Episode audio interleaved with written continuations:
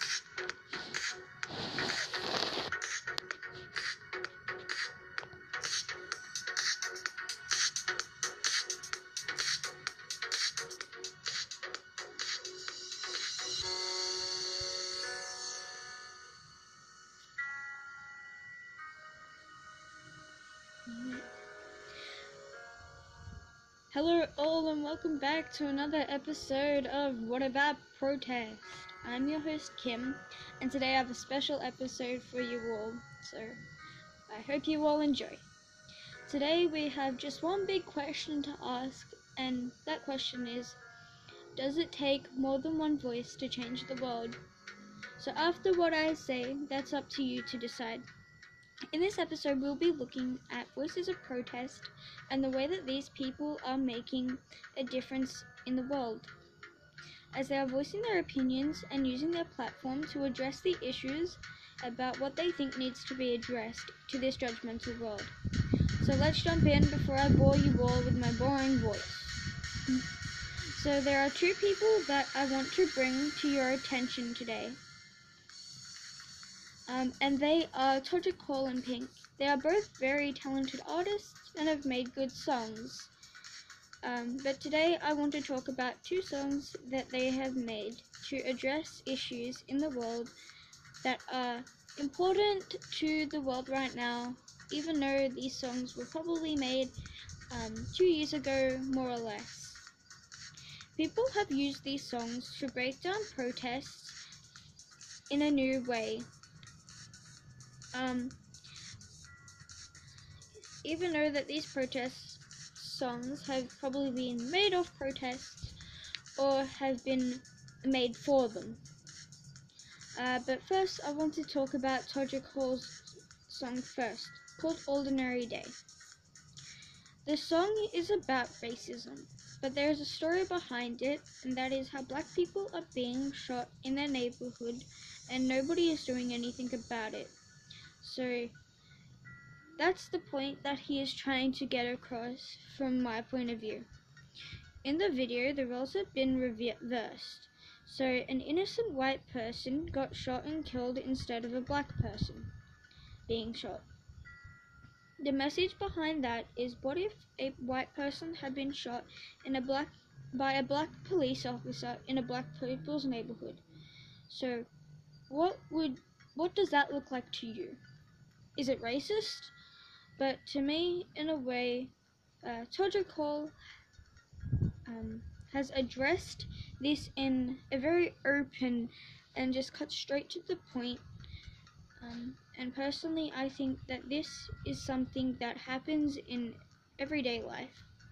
Black people are getting shot in in the place that they believe is safe, but it, it is not. But that's racist. But that's racism, right? Um, people that are racist and have authority and think that they have all the power in the world. Um, reality check, real quick. uh, you don't. Everybody doesn't have the power of everything in the world. Just gotta say. So, jumping back in, um, they think that they have all the power in the world, um, and that's how they get away with things. Even if they don't get away with it, it's just like a slap on the wrist, like a quick sentence to jail, maybe like a three month sentence, or just a um, community service. Um, the way that Todrick Hall has produced this song and video has made it, he has made it like a song in a musical with the bright colors, like the dresses that the girls are wearing in the music video and the very cheerful uh, tone that the artists are using in this song. Um, but personally, I really like this this song. It um he to me he's changing the world with his song because of addressing uh, racism, but um, he's also changing the way that people are looking at racism. that's just that. So now I want to address Pink's song called Dear Mr. President. I believe her song is about the president at the time and the way he was doing his job so badly she had to make this song, which I don't I believe that because the way the words that she uses in this this song, you should go look it up. I highly recommend that, or at least listen to the song. Um, yeah, the words that she uses in it are very strong and passionate about what she's saying. So, so I'm just gonna jump back in real quick. Uh, when she was asking how do you walk with your head held high, I think that she was asking if they are proud of the country that they have shaped. From saying that, I assume that she doesn't think that they have made the country any better from the last president. Because when she says you don't know anything about hard work, uh, to me she's saying you haven't done anything to improve this country and its people.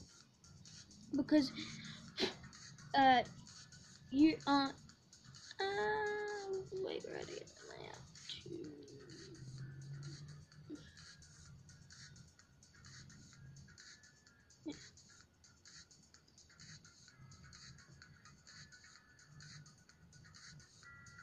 because if you aren't rich, you are nothing to me. You're not important.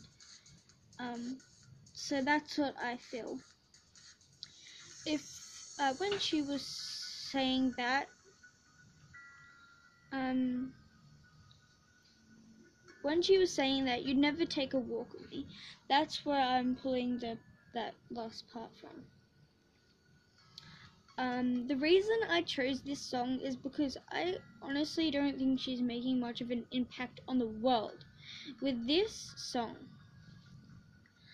Hey, but what do I really know? I'm not American, so like, um, we don't have presidents here in Australia. Obviously, you should know this. You're Australian. Um, but if someone were to ask me if this song would be able to change the world, I would say yes because the things that she addresses in the song uh, need to be brought up right now, as in coronavirus and in America, like how Donald Trump his he is treating people. It's atrocious. He doesn't care about anyone in general. Um, this song, uh, to me, I personally think that um, it could is changing is changing the world because I I hope that the presidents have seen this or have listened to it and have taken some advice. Um, and I hope the world is too, because it's not just the president who's doing this to people. He's being so like rude and obnoxious and just doesn't listen to anybody. Okay, well that's the end of. Well, that's the end of me talking here. So thank you all for listening. Um, I hope you enjoyed this episode, and I didn't bore you with my voice too much. And if I did make you fall asleep, I hope you had a good one. A good sleep. You know, my voice could probably put someone to sleep. anyway, that's your cue to laugh, okay? Your cue to laugh.